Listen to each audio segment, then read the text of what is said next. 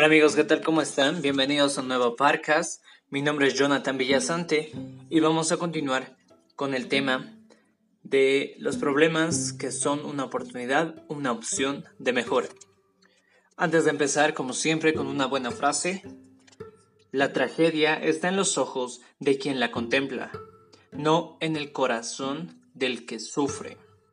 Ralph Waldo Emerson. Ahora bien, este podcast va a ser corto, pero quiero explicarles cómo define el diccionario la palabra importancia. Mira, la define como algo que importa, que es muy conveniente o interesante, algo con gran dignidad o cualidad. Sin embargo, esta definición nos arroja una reflexión inherente a este concepto. Algo conveniente o interesante. ¿Para quién? Eso es la importancia. ¿Para quién? Pero. Algo con dignidad o cualidad. ¿Con respecto a qué? Y definitivamente la respuesta es tú. Todo esto se arroja hacia ti. El parámetro de referencia eres tú. Y con dicho parámetro, eres también quien le confiere la importancia a algo o a alguien. Te recomiendo que siempre tengas presente que nada ni nada tiene importancia salvo la que tú decidas darle.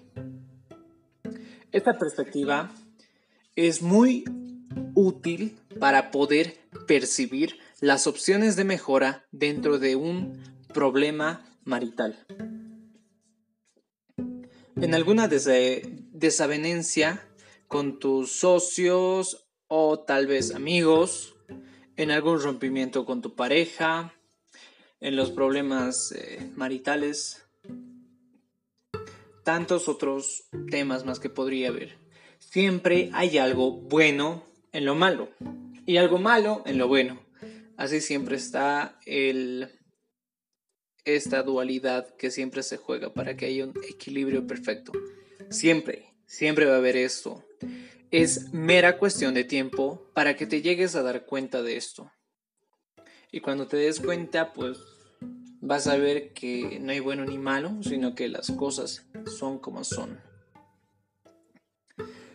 Cuando pases los meses o los años y mires atrás, muy posiblemente dirás, aquel problema que tuve fue lo que mejor me pudo suceder para hoy poder estar aquí. Gracias a ese problema que me pasó hace ese tanto de tiempo pude llegar a donde estoy ahora. Gracias a ese problema fue que tomé la decisión de llegar a donde estoy ahora.